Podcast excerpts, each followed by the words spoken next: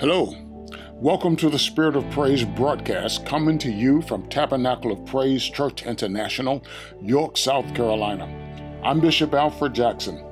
I'm thankful that you've tuned in today, and I pray that the message uh, will bless you and impact your life in a powerful way. Again, thank you for tuning in. Enjoy the message.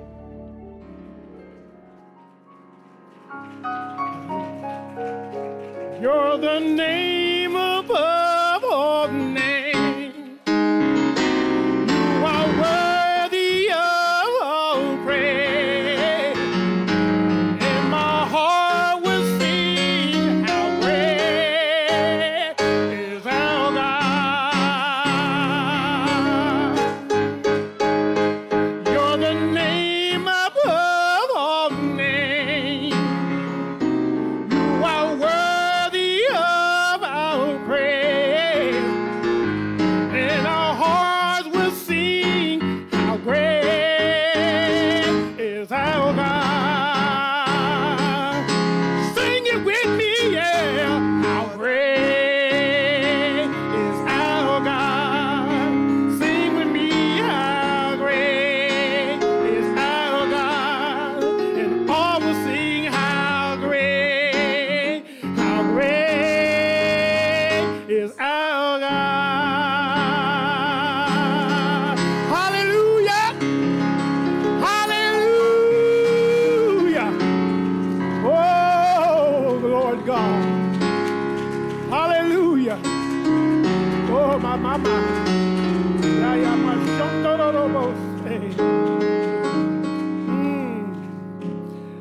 Hallelujah. I want to give God glory this morning. Thank him for his loving kindness and for his tender mercies. You know, I'm getting ready to say something that only I would know the depth of it, but I'm going to say it. God has been good to me. Ah, you just don't know. He's been good to me. I want to give honor to our bishop this morning in his absence, doing what his heartbeat is, and that is missions. Thank God for him. I want to thank God for our First Lady this morning and her presence. Hallelujah. I want to give God glory and honor for all of our elders and ministers that's helping our pastor in this portion of the vineyard. Hallelujah.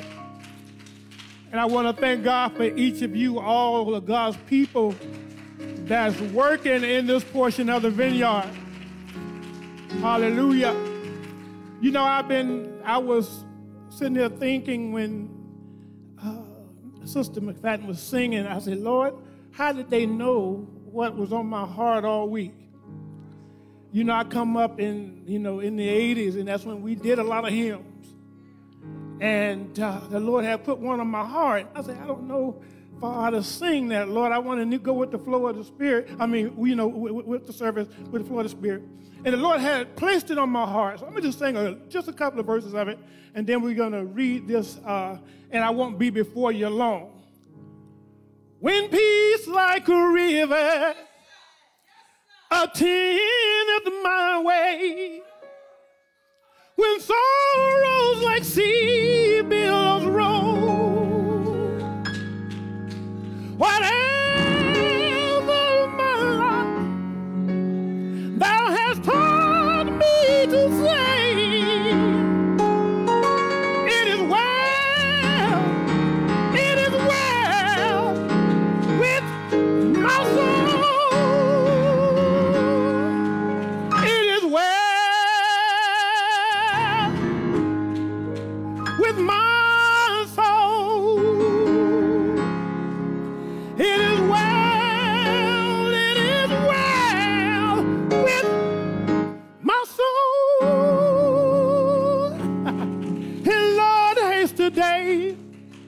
When my faith will be sight, the clouds will roll back as a scroll.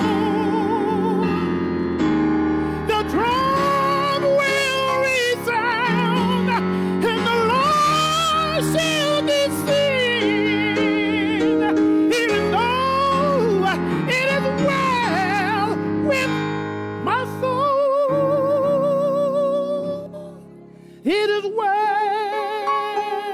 with my soul. It is well, it is well with my soul.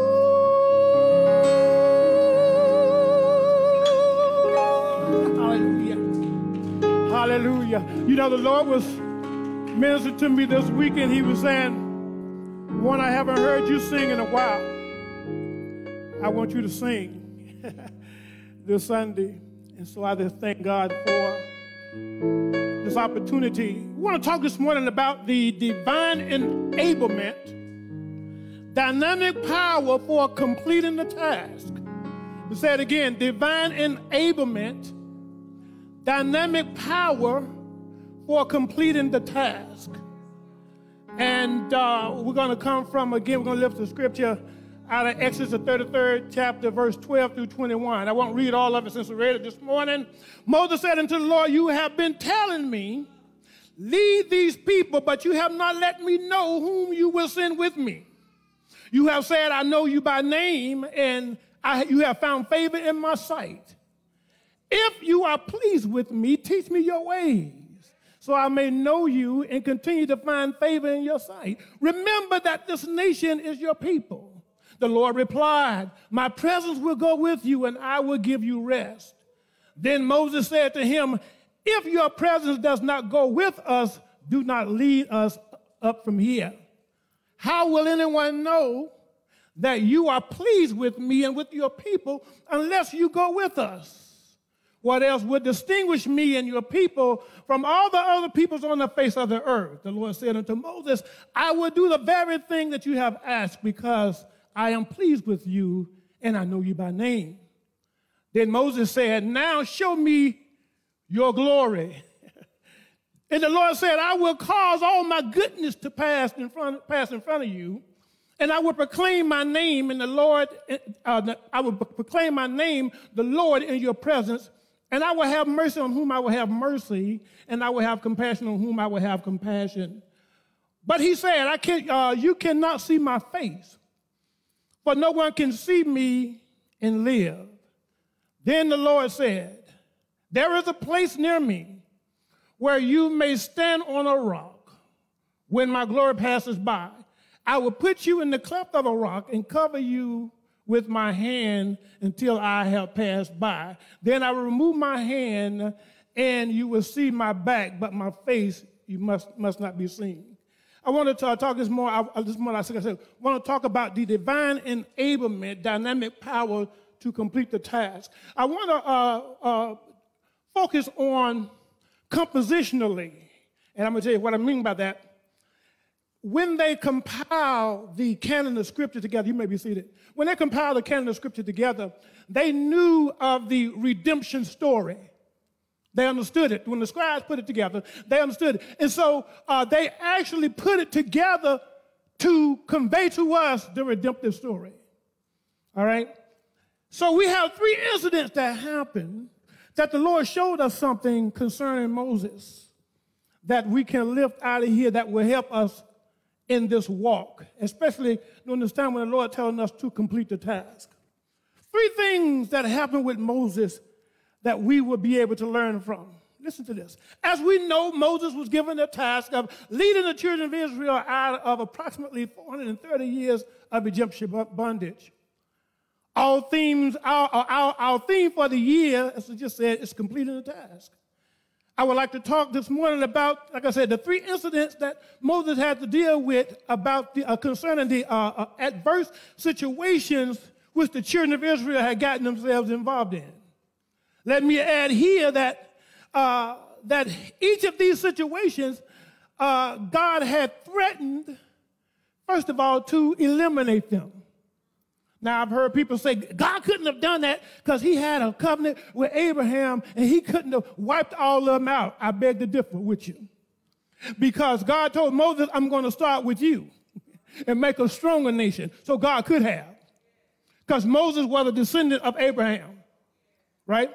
But Moses stood in the gap and he prayed each time, and the Lord listened to Moses, right? Moses had a true pastor, a true pastor's heart. He prayed for the people.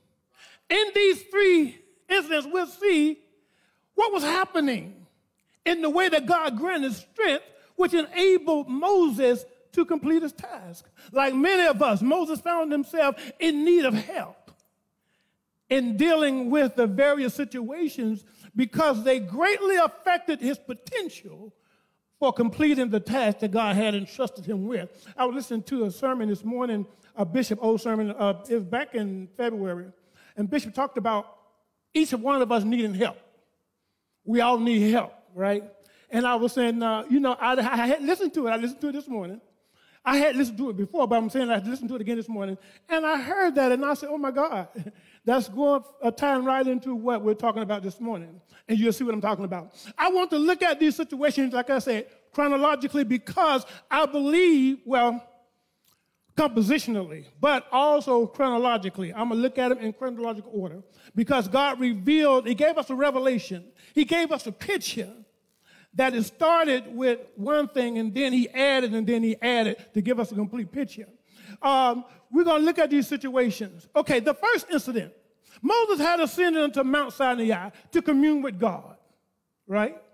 In Exodus twenty-fourth chapter. It was during this time that God gave Moses the instructions pertaining to the tabernacle. He gave him the instructions. However, when we get to chapter thirty-two, in response to what appeared to To, uh, to be Moses taking too long. They suppose uh, uh, that, uh, you know, we're uncertain. We don't know what has become of this Moses. And so they uh, uh, uh, uh, sweet talk Aaron into uh, making a calf. Now that's telling us something. They had just come out of four hundred thirty years of bondage. And when they, uh, uh, uh, uh, the, the first spot they hit, rough spot they hit, when they assumed that Moses wouldn't be coming back. They hadn't seen him. Now, I thought about that thing last night. The first time I ever thought about it like this. I said, now, come on now. They saw the, the smoke still on the mountain, so they knew God was there. Unless they felt like God had killed them. You understand what I'm saying? But they said, we don't know what, what has become of this Moses. So they talked Aaron into building the calf. Aaron built the calf, right? And and you all know the story. Aaron said that he took the earrings and all the gold, he put it in the fire, and boof, here come this calf. It just came out. Y'all know that ain't, that's, that's not what happened. He built that calf, and then he said this, Israel, this is the God that brought you out of the land of Egypt. Needless to say, God got angry because God had just told Moses. Listen to this. God had just told Moses. Uh, he in the, the the first commandment, he said, "You shall have no other gods before me." He said that you should make you should not make unto yourselves any graven image or any likeness of anything in the heavens or in the earth beneath. They broke the first commandment before Moses can get it down the mount. Joshua coming down, and Joshua says, sounds like a party going on. And Moses said, no, that's not a party. No, he said, sounds like they're being overtaken. Sounds like they're fighting Moses. Moses being the pastor. Moses said, no, no, that don't sound like that. It sounds like they're down there. And all day and time, it sounds like they're throwing down. And Moses, when he come down out the mountain, he was upset with him. You know, because he... It say they they were naked. Now, I don't know if that was a, in a, a metaphorical term or they was actually naked. But what was part of the worship of that idol was, you know, relations. And they were doing it. And so when Moses came down and Moses saw that, Moses was upset. Moses threw the, the tablets down, and he said what he said, and then he asked him, who is on the Lord's side, right? Now, the Lord has said that he was going to wipe them out. Moses said that he asked the Lord not to wipe him out. In chapter thirty-three, we see God began to refer to the children of Israel. Listen, look, look how, how angry God was, okay? Now, some people say, God don't get angry, whatever. The Bible says he will get angry, okay? Now, uh, uh, the Bible says, in, in chapter thirty-three, we see how angry he was. God began to refer to the children of Israel as the people that Moses brought out of Egypt. He called them your people. Why? Because they had rejected God. When they rejected God, then God stood back. Now, they had to suffer judgment because of the covenant. Now, judgment fell, and, and many of them died that day because of idol worship. Moses went back to the mountain, and when he went back to the mountain, uh, uh, he communed with God. But let me tell you this. Let me back up. First of all, God has said in chapter twenty-three, my angel will go before you, right? But God also was seeing himself in the midst of them. He was a, a, cloudy, a cloudy pillar during the day, and he kept them uh, safe from the desert heat. At night, he was a fiery pillar that gave them warmth at night in the desert chill. All of a sudden, God said, my angel will continue to go with you, but I won't go. Why? Because of his holiness, God said, their sin will make me destroy them. That's how holy he is. I think this is a good time for us to thank God for Jesus Christ, because we're dealing with a holy God. And it's only by the grace of Jesus Christ that we have not been consumed. It is in our text this morning that, that I, I want to focus on how Moses handled these three potential setbacks in his journey of completing the task that God had uh, given him of delivering the children of Israel from bondage to freedom. Up to this point, the presence of God, uh, our Lord, it was noticeable. When people saw them, they noticed that God was with them. Moses said it in uh, Numbers, the fourteenth chapter. Moses said that all the people have, have, they've heard how you are among the people. They've heard how you are uh, uh, uh, with them at night. You know, you, you're, you're fire at night. They have uh, heard that you're a cloud of pillar during the day. They have heard that. Now, if you take that away, what's going to distinguish us from everybody else? The Lord told Moses, said that I will be with you. I'll go with you, right? Now, here again, let me show you something else too. How you know that God had God was angry with him? Moses took the tabernacle that was in the midst. He took it and he put it way out, outside of the camp. Why? Because they had rejected God. So Moses took the tabernacle. So now when you see God, you got to go outside the camp. So you see, seeking God took a little more effort now. When God moves away, seeking God takes a little more effort. Sometimes God will move away. He'll step back. When we decide we want to do something else, he'll step back. And seeking God takes a little more effort. See, a lot of times people think they can go out and do what you want to do and how you want to do it, when you want to do it, and you think you come back and it's as you were. No, no, no, no. It takes a little, it takes just a little bit more. It takes a little bit more sabbatical time. It takes a little bit more praying time for you to be able to get back to where you were supposed to be. Moses was concerned about losing the signature identity to show, and like I said, just how angry God was, he moved the tabernacle. This is another sermon, because we'll talk about everything that's involved with Moses moving the tabernacle. That's, it's a lot involved in that, right? But the Lord told Moses, say, once Moses prayed, and, and I'm going to show you exactly what God done in just a little bit. But once Moses prayed, the Lord said, I will go with you. I'll do what you asked me to do. I will go with you. He said, and, and, and, and he was going to continue to send his angel with you, uh, uh, with them. The second incident, in Numbers, the eleventh chapter, like I told you, I want to talk about it in a, a compositional manner. In Numbers, the eleventh chapter, the children of Israel complained and expressed their dissatisfaction with the manner God was supernaturally providing for them. They complained they wanted meat. Psalm seventy-eight said they lusted.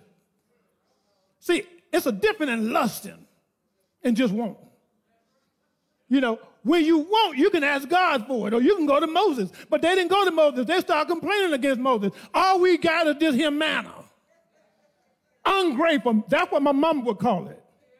Ungrateful. And sometimes she'll call you trifling, you know. That's my mom. You trifling. Complaining about what God is doing. Now, when they complained about that, Moses went to the Lord because the Lord was angry with them again. And the Lord was going to wipe them out. Moses prayed, and we're going to see what he prayed. Now, let's go back to the first incident, because I'll talk about the third one later. They say Moses asked God to show him his ways. After Israel had made the, the, the idol god, Moses, because he, he needed the strength, because the children of Israel, because their response and what God had responded, uh, you know, in you know, based on what they had done, Moses needed strength. And so he asked the Lord, he said, show me your ways. He said, now you said that I found favor in your sight. You say that you know me by name. He said, if that be the case, he said, show me your ways so that I may continue to find favor in your sight. Now, I looked this up in the Hebrew text, and I'm going to tell you what it says. This passage is understood better in the original Hebrew because the word show me in the, in the word that I may find uh, and that I might know you, it's the same word, uh, yada, yada. And the difference is that I might know you is, is, is in the imperfect type. Imperfect means it continues to go. It, it, there's no end to it. Imperfect. That means that Moses was asking God for a continual revelation of who he is. I need to know you, not just about you. And this is what this sermon is about, because what's going on in the church today, what I have noticed in the church, been saved since nineteen eighty-one. Let me tell you what I've noticed in the church. A lot of us, we get satisfied with knowing about God, but we don't know him. We'll dance off of knowing about him. I remember we used to sing a song, and I said, I'm going to stop singing that song. Uh, I, I used to love it when I was a young Christian. You can't make me doubt him, know too much about him. I said, well, I moved a little further. I I know him now. I just don't know about him. You understand what I'm saying? That was good for the saints then. But now God is saying it's time for us to know him. Because there are situations that arises that now we got to know God. Just knowing about him is like the people down at the bottom of the mountain. See, they knew about him, but they didn't know him. And Moses said that I may find favor, continue to find favor, show me your ways. Psalms one oh three said, he made his ways known unto Moses, his acts to the children of Israel. That's another sermon as well. Moses was asking to know God on a more, on an ever-increasing, uh, you know, in an ever-increasing way. Then Moses asked God to show me your glory. That used to confuse me. Because I'm saying, what do glory have to do with him knowing God? This was in my young Christian days. And I'm still chewing on it, okay? Show me your glory. Then I noticed what the Lord said. I will make all my goodness pass before you. I said, what that got to do with his glory? I will make all my goodness pass before you. You know, and I would declare the name of the Lord. Now, the Bible tells us that the Lord descended, told Moses to replace those tablets that he broke, to replace them, go cut out two more and bring them up to the mount, and I'm going to, uh, uh, well, Moses had the right then, and, and the Lord, uh, he dictated to Moses, and Moses had the right, right? So here does Moses goes up there, and the, the Bible says it was in the morning, and the Lord came down, the, you know, and the Bible says that the Lord stood with him there. And when the Lord stood with him there, the Bible says that then he passed before him. And when he passed before him, he said, he declared the name. He said, the Lord, or the Jehovah, the Jehovah Elohim, merciful and gracious, long-suffering and abundant in goodness and truth, keeping mercy for thousands, forgiving iniquity, transgression, and sin, and will by no means pardon the guilty, visiting the iniquities of the fathers upon the children and the children's children to the third and the fourth generation. What did he just say there? He said that he's merciful and gracious, long-suffering. He's abundant in goodness and, and truth. Keeping mercy for thousands. He forgives iniquity, transgression, the three levels of sin, iniquity, transgression, and sin. He forgives those. And then he said, but he will in no wise pardon the guilty. This is where a lot of people mess up because they think God is going to overlook their foolishness. They think, listen, God allows us to live as if he don't exist, but we're going to have to give an account of it.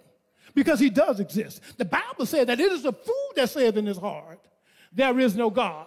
And then you can tell by the way that fool reacts. You can tell by the way he lives that he's a fool. Saying that there is no God, living like there is no God, go on with your bad self. I always, when I say that, my kids know I say that a lot. When I say that, I always think about James Brown. Say it loud. But then, go on with your bad self. But the thing is, God allows us to live as if he does not exist. But we're going to have to give an account of it. The Lord descended before Moses and declared his name. He declared his name. Moses wanted to know him. And God declared his name. Now, why is that important, saints? Let me tell you. Throughout the Old Testament, you see that in a number of places. They always refer back to that revelation that God gave Moses. Like I said, Psalms one oh three, right? Uh, the prophets, they always refer back to him being merciful and gracious. In the book of Lamentations, Jeremiah, it is of the Lord's mercies that we're not consumed. Okay, you see this, that was a revelation that God wants us. We need to learn that.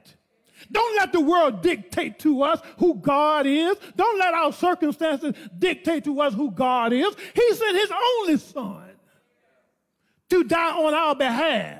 He is merciful. He is gracious, long-suffering. And so these are the things we need to be learning about him, okay, so we can learn him. Now, how do we learn him? Glad you asked that. How do we learn him? Saints, we learn him when we go through stuff and we refuse to take down. That's when you experience God firsthand. Nobody can, nobody has to tell you because now you know for yourself. It was like the woman who was at the well. She went and told the people, come see a man who told me everything. And, and they came, and then once they came and heard, they say, we heard you, but now we believe because we heard it for ourselves. We have to understand for ourselves. Who is God? Don't be satisfied just knowing about him. Here it shows us the first situation Moses encountered, God revealed to Moses who he is in his essence. I'm merciful. I delight in mercy. Right? So we see first and foremost, using Moses' situation as a pattern, we need an ever-increasing revelation of the person of God. Selling for just knowing him is not enough. This is what the Lord says, let not a man, uh, let not the wise man boast in his wisdom, Jeremiah. The ninth chapter, verse uh, chapter twenty, I mean verse twenty-three through twenty-four. Let not the wise man boast in his wisdom, nor the strong man in his strength, nor the wealthy man in his riches. But let him who boasts boast in this, that he understand and knoweth me, not know about me, know me, that I am the Lord who executeth loving, uh, loving devotion, justice, and a righteousness on the earth, for I delight in these things. Right? Here we see it again. Love and devotion, justice, and righteousness. I delight in these things. Let me just, just as a footnote, let me put it right here. You know, I've, I've always think about The, uh, the, the, the, the, the account or the story or the parable that Jesus gave about the uh, people, say, when he come to set up his kingdom, and the angels will set on one side, uh, the you know, like he do the goats and the sheep, right? And he will say to one on the one side, come, uh, ye who are blessed up my Father, and into, you know, in into my, my kingdom. I'm paraphrasing it. Then he'll say to the one on the other side, you know, Uh, depart from me, and you all know the, know, uh, know the story. And so they would say, Lord, did we not prophesy in your name? Did we not do great works in your name? And listen to what the Lord said. I never knew you. He did not say, I never knew about you.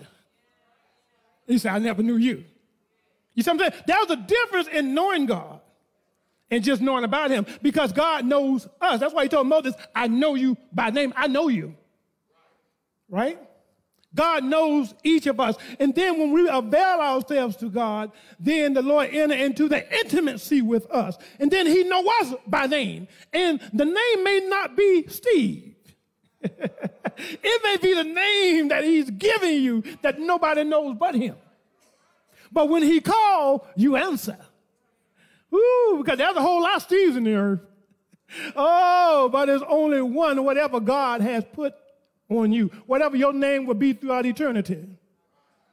Okay? My God Almighty. Ooh. Mm, mm, mm.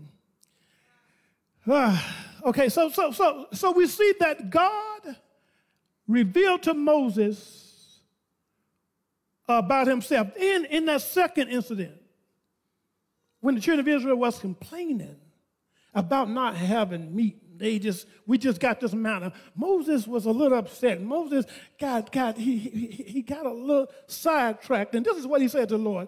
Why have you brought this trouble on me, on your servant? Why have I not found favor in your sight, that you have laid upon me this burden, uh, this burden of this people? Did I conceive all these people? Did I, now I'm going to tell you so you can read it, because you may think I'm just reading. It's Numbers, the eleventh chapter, verse eleven through seventeen. Read it for yourself. This was the man of God talking. He said, did I conceive all this people? Did I give them birth so that you would tell me to carry them in my bosom as a nurse carries an infant, uh, infant to the land that you have sworn to give their fathers? Where can I get meat for all these people? For they keep crying out to me, give, give us meat to eat. I could not carry all these people by myself. Listen to his cry. It is too burdensome for me. If this is how you are going to treat me, please kill me right now. This is the man of God talking, the man who God reveals himself. See, sometimes you can get so despondent, you can get about all that. If I have found favor in your eyes, you know, saying, now kill me if I found favor in your eyes, and let me not see my wretchedness. Now, how did God respond? Did God get mad at him and say, I dare you talk to me like that? No, he didn't say that. A lot of times, that's the God we see, because that's the God we have concocted in our own imagination, see? And so the God we've concocted in our own imagination, he'll say that. He'll get mad if we pray like this. You understand? Moses was a friend of God. He, he, he, he, he prayed to God like a man that talking to another man face to face. The Bible says God knew him face to face. They knew each other. Oh my God, I can't get into it. But the Bible lets us know that the knowledge is in the face. When you're talking to a person face to face, that's where the knowledge is. For God has commanded the light to shine out of darkness to give us the light of the knowledge of the glory of God in the face of Jesus Christ. For now we look through a glass darkly, but then face to face. Then will I know even as I am known. We need to talk to God face to face. Seek ye my face. My heart says, unto thee thou face, Lord, will I seek. Not your hand. I want your face, because that's where the knowledge is. Then the Lord said to Moses, bring me seventy of the elders of Israel, known to you as leaders and officers of the people. Bring them to the tent of meeting, uh, and I have them stand there with you. And I will come down and speak with you there. Now here's Moses, just got through praying, but this is how God responded. See, we, we got to know God, because he didn't come back. He knew Moses was upset. Right? But Moses was upset for what was concerning God. And God's people was concerning him. And Moses was concerned about, about the people of God. And he was saying, this is too much for me. And the Lord told Moses, I will come and take some of the spirit that is on you, and I will put that spirit on them. That seventy, they will help you bear the burden of the people so that you do not have to bear it by yourself. Bishop said that we need help. Sometimes we're too proud to ask for it. But Moses asked for help. He said, I can't bear all these people by myself. So first of all, God gave him a revelation about who he is. Second of all, God gave him help. If we're going to complete the task, we need a revelation of who God is. We need help. We are in the body of Christ. We are not an island in and of ourselves. God never meant for us to do it by ourselves. I pour into you and somebody else is pouring into me constantly. That's the way it works. My body, thank God you can't see everything, but my body, it is actually feeding it, uh, uh, each other. You know, I was really blessed when I had that situation with my glucose level, and I was in the hospital, and, I, and it blessed me so much. The, the doctor came in there, and she told me, she said, your body was fighting to stay alive. I, I mean, I was amazed by that. Your body was fighting to stay alive. I was losing weight, but she told me you were losing weight because your body was throwing everything it could at the situation. It was fighting to stay alive. And so my body was working together. For us to complete the task, saints, we're going to have to work together. The Bible says when the, when the, when the children of Israel was, was in the wilderness, it said that they tempted God. Listen to how the psalmist said it, uh, it happened, and we'll see why Moses was upset. They tested God in their hearts by asking for food for their lust. Yes, they spoke against God. They said, can God prepare a table in the wilderness? Behold, he struck the rock so that the water gushed out and the streams overflowed. Can he give bread also? Can he provide meat for his people? Therefore the Lord heard this, and he was furious. So a fire was kindled against Jacob, and the anger also came up against Israel, because they did not believe in God and did not trust in his salvation. First of all, let me say this. Moses goes up to the mountain. He's taking longer than we anticipated. We get impatient because we are accustomed to what they did in Egypt. They ain't take that long. Well, this ain't Egypt, Dorothy. You ain't in Kansas no more. So things ain't like it used to be. Be patient.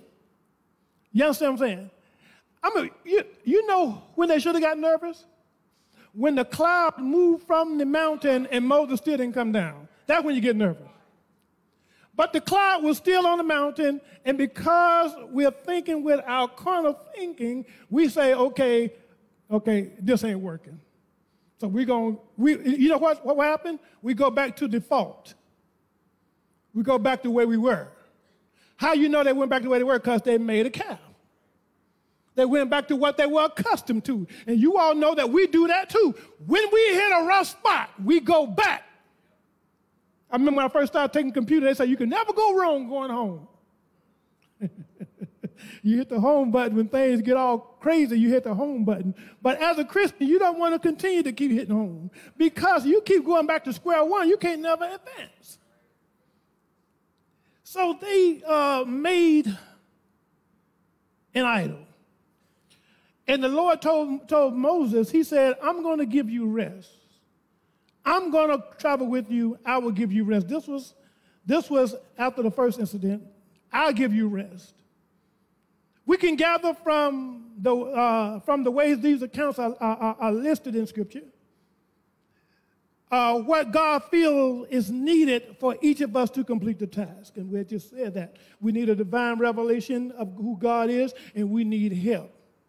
What did Moses need? There we go. He needed to know the covenant God that he was in covenant with. The importance of this revelation can be seen throughout the Scripture. For instance, Moses, uh, when he interceded for Israel in the fourteenth chapter, this is the next one.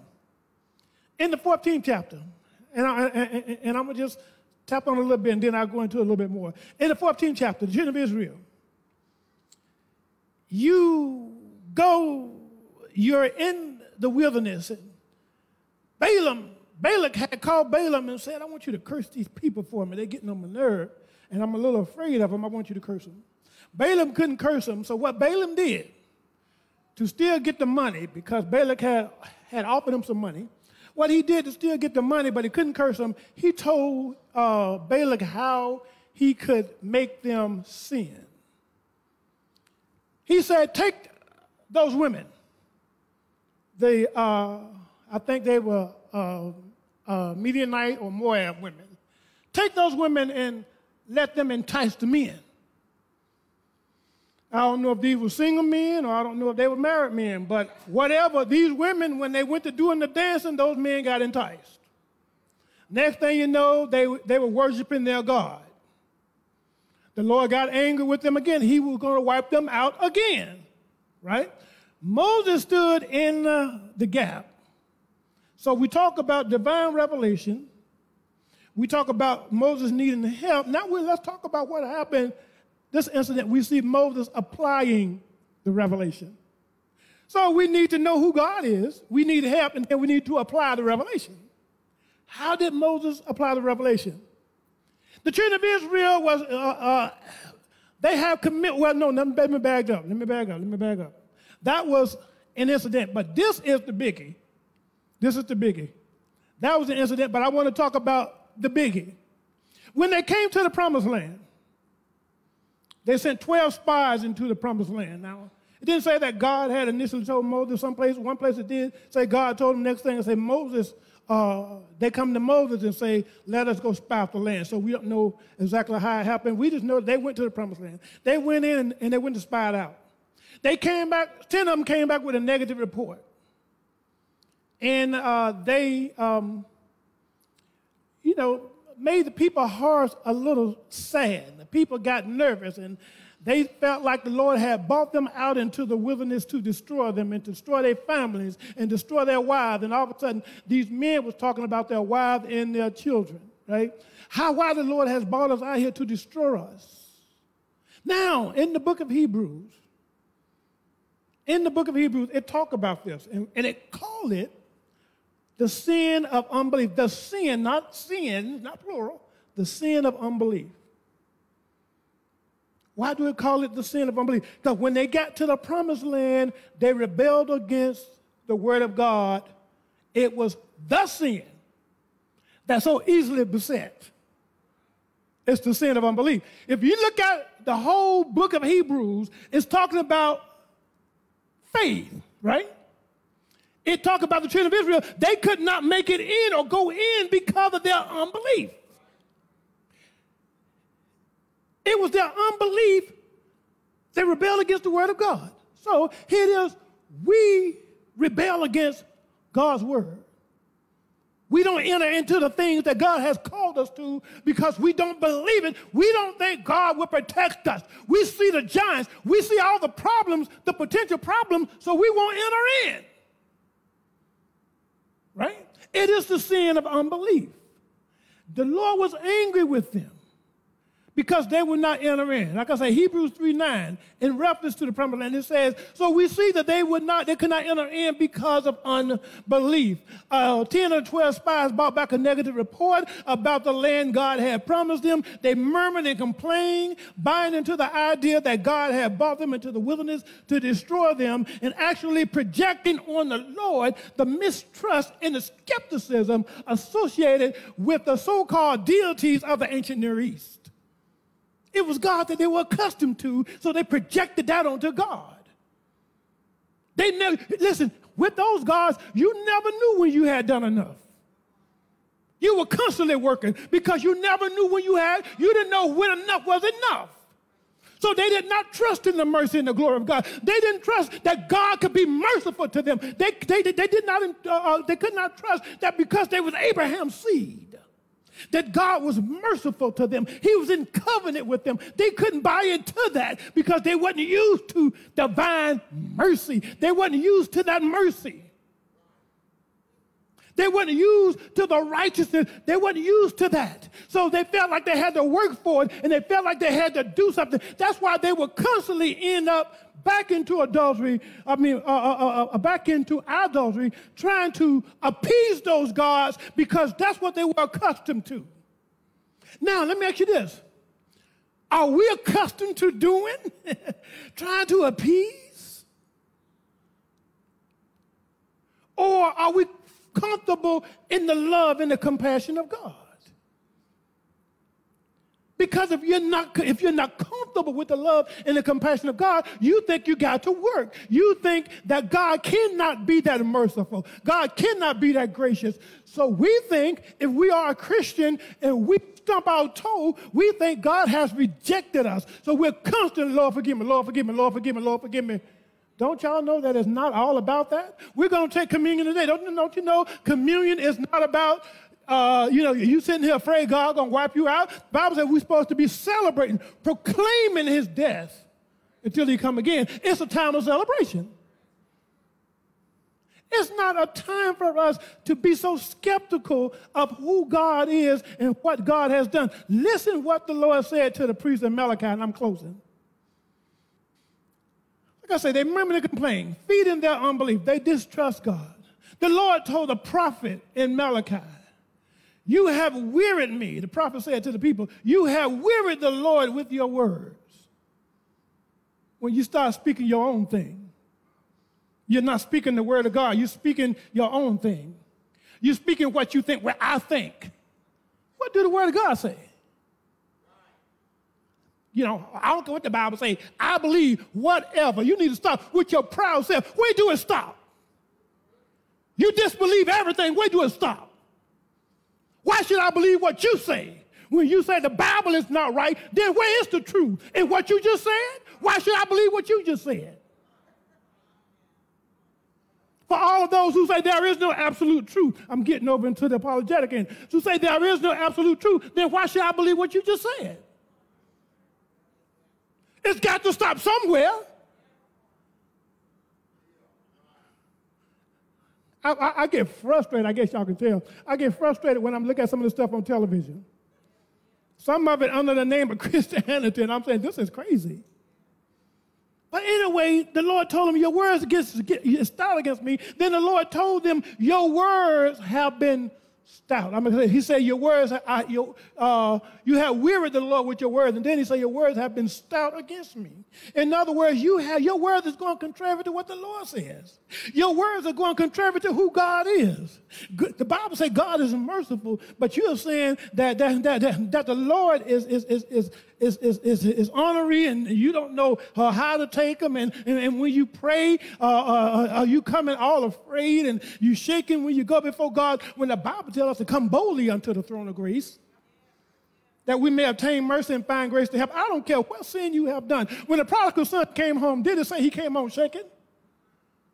Jesus gave this parable. And if Jesus wanted us to believe that the man, that the, that the boy come home shaking, he would have told us. Say he came home trembling and his father ran up and hugged him. That's not what it said. He came home, he had a heart, uh, uh, uh, uh, he was sorrowful for what he had done, but he knew that his father, if nothing else, would make him as a hired servant. He knew that because he knew his father. God Almighty, he knew his father, so that's why he went back home. It's when we don't know God that we keep going away from him. We keep going away from him. I don't care what you done last night. I don't care what you done this morning. Don't walk away from God.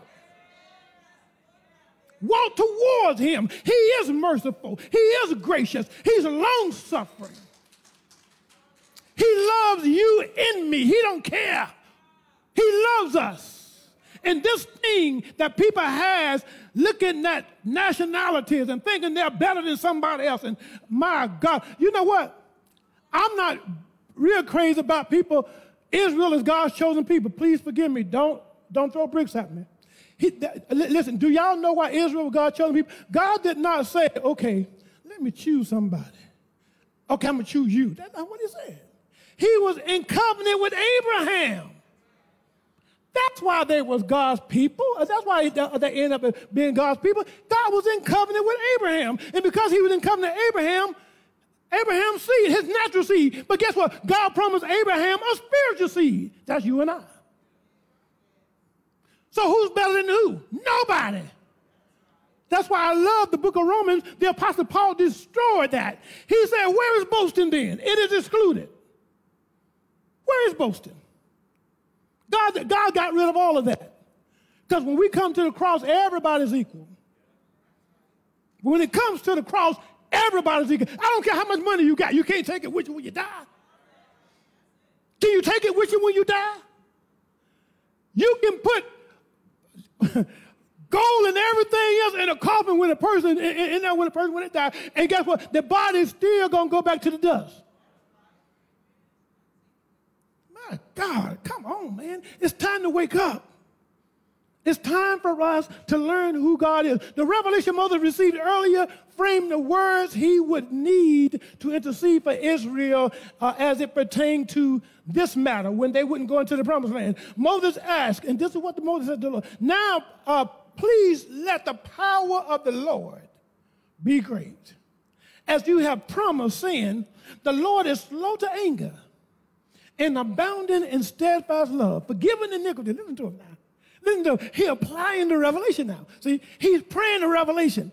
Hmm. The Lord is slow to anger and abounding in steadfast love, forgiving iniquity's transgression, but he will by no means clear the guilty, visiting the iniquities of the fathers on the children to the third and the fourth generation. Please pardon the iniquity of this people, according to the greatness of your steadfast love, uh, just as you have forgiven the people from Egypt unto now. Then the Lord said, I have pardoned according to your word. Ooh, but everyone from twenty years upward would not be allowed to enter into the promised land. So, so, so, so, so you see, divine judgment did come. God didn't wipe them out as one man in that one instance. But, uh, uh, uh, uh, but what did happen? God allowed the children, everybody twenty years, I mean, under twenty, nineteen and, and younger, he allowed them to live. They entered into the promised land. But everybody twenty and upward, they died in the wilderness. Okay? Because it was, okay, hmm. What has to die? That old mentality. The old way of thinking has to die. As long as the old thinking won't enter into the promise of God. That carnal thinking would not enter into the things of God. That, that carnal thinking would not seek the revelation of God. That, that old carnal thinking would not seek the help from God. It won't seek God for that. Then it will refuse to go into the promises of God. It, will, it won't think that the promises are for them. It won't think that they have anything to do with the promises. Guess what? You still got to uh, uh, mix it with faith. Whatever God said, the Bible said that the it did not profit the children of Israel because they did not mix it with faith. So there is something we have to do. We got to mix it with faith. Right? Knowing who God is. The Bible said that God will not always chide, neither will he keep his anger forever. He has not dealt with us according to our sin, nor has he rewarded us according to our iniquities. Now, this is the psalmist that's now talking about this revelation. Right? Saints, what I'm trying to say, seeking God is based upon who he is. Knowing about him can only get us so far. But the time has come that we need to know him. Now, somebody may be asking, Elder, can you explain again, how do we know him? First of all, saints, we're going to have to set aside time to where we are in the face of God. And don't be like the children of Israel, get impatient, and then go back to doing what you're accustomed to doing. Stay there. Wait for the Lord. Wait on the Lord and be of good courage, and he should strengthen thy heart. Wait, I say, on the Lord. Your change is going to come, but it's going to come in God's timing. Just remember, I don't care what happens, I don't care what wind blows. Just know that he is for us. And to prove that he is for us, he gave his only, his only begotten son, that he may die for us. He lived the life that we cannot live. He died the death that we cannot die, could not die. And then he was resurrected so that we may be made anew. Saints, let me tell you, the time has come for us to not be satisfied with just knowing about God. There's a many a good fellowships out there that I have seen um, that are satisfied with that. Let me tell you something the Lord done with me. I had finished my studies for my master's degree, which is in Christian apologetics. And I was, you know, trying to seek where I could, you know, if I could do a doctorate degree, I wanted to. And the only doctorate degree they had was um, in, um, it was in uh, apologetics, but it's called the uh, uh, intense track. And so I would have had to go to the school once, once a semester. So I had to go to Virginia. I didn't want to do that. So when I finally wanted to go, I went on after I said, okay, I'm just going to get a doctorate in religion, you know, in, in, in, in Christian ministry. When I went back out there, saints, I lied to you not. They had just put a program up. It was a P H D in biblical exposition. I'm going to be honest with you, I didn't even know what that was. I just know they had just put it up, and so I said, let me see what this is. And when I found out what it is, saints, I said, this is where the Lord trying to tell me to go. I need to go here. I need to do this. I was talking to Brother Jonathan. I'm, I got five classes left. Uh, and they both basically dealing with, the, uh, with my thesis. But since I tell you this, what I've learned is uh, biblical hermeneutics.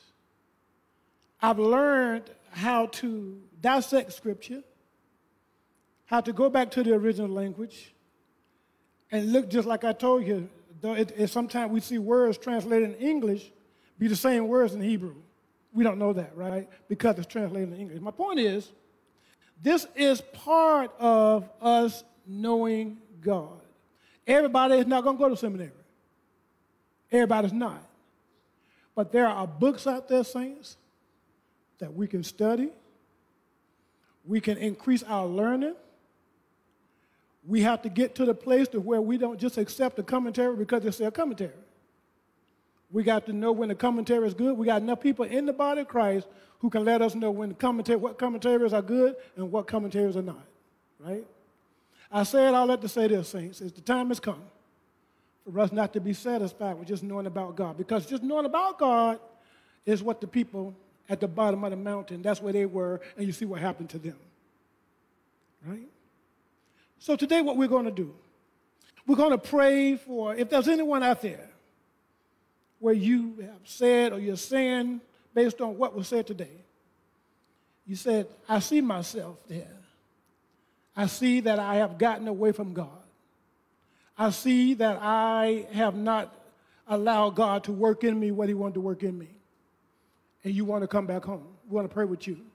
After that, we're going to pray with anyone who don't know the, uh, who don't know the Lord, and we're going to ask God if He will.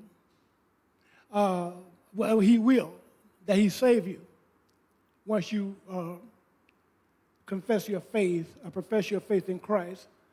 Let us pray. Father God, it's in Jesus' name that we come this morning. Our hearts, oh God, Uh, Uh, filled with joy because we know that you love us. We know that you are merciful and gracious, long-suffering.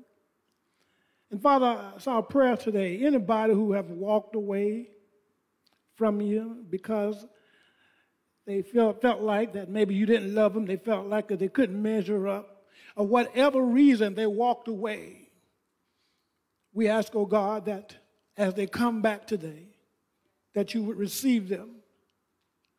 We pray for everyone, Father, regardless of who they are or when they will hear this message. If their hearts have been pricked, we pray for them. Father, you know everyone that you, uh, uh, that you have spoken to their hearts prior to this message. And you know those whose hearts are prepared. We pray for them. Oh, God, we ask that you would move in their hearts in such a way. In this last day, move, Father. Move in their hearts like never before. Resurrect their thinking. Resurrect their ministries. Everything about them, oh God, that had fallen down, we pray that it would be resurrected in the name of our Lord and Savior Jesus Christ. Hallelujah. It's in Jesus' name we pray. Hallelujah.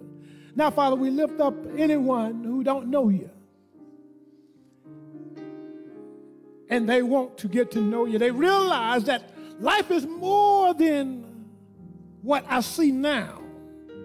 And they're asking themselves, once I leave the earth, then what? We ask, oh God, that you will save them as through our Lord and Savior Jesus Christ. They actually were saved over two thousand years ago. We ask that you would repeat with me, Lord God, I realize that I am a sinner. I realize as a descendant from Adam, I am a sinner. And I believe that Jesus died. I believe that he bore in his body my sins, my transgressions, my iniquities. He took them away. I believe that he was resurrected on my behalf. Now, Father, I confess that he is Lord. And it's in Jesus' name that I say that I am now your child. I am saved.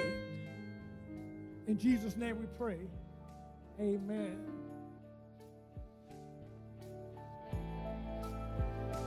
I pray that you've been blessed by the message. And if you have, write to us. Let us know how this message has impacted your life, or if you've made a decision for Christ today to follow Jesus as your Savior and your Lord. Write to us and let us know that as well, and give us your information so that we can follow up with you. You may write to us at Tabernacle of Praise at M S N dot com. That's Tabernacle of Praise at M S N dot com. Give us your email address or a way to contact you so that we can follow up with you. Also, we would like for you to sow into this ministry. If you've been blessed by this work, by the preaching of the gospel and the teaching of the gospel, and you would like to f- help further this cause, we're not just preaching here in the United States. We are preaching around the world. Through this podcast, our messages are being heard in many places around the world. We are actively working in eight countries in the world, on the ground in Liberia, Malawi, Burkina Faso, Ghana, Guinea, uh, Kenya, and Dominican Republic. So if you'd like to help us in this work, feel free to sow a seed to help further the preaching and teaching of the gospel of Jesus Christ and the expanding of the kingdom of God. If you would like to give, go to topraise.org forward slash give. Again, thank you for tuning in. Thank you for listening. Continue to pray with us and for us as we continue to spread this gospel of Jesus Christ around the world. God bless you.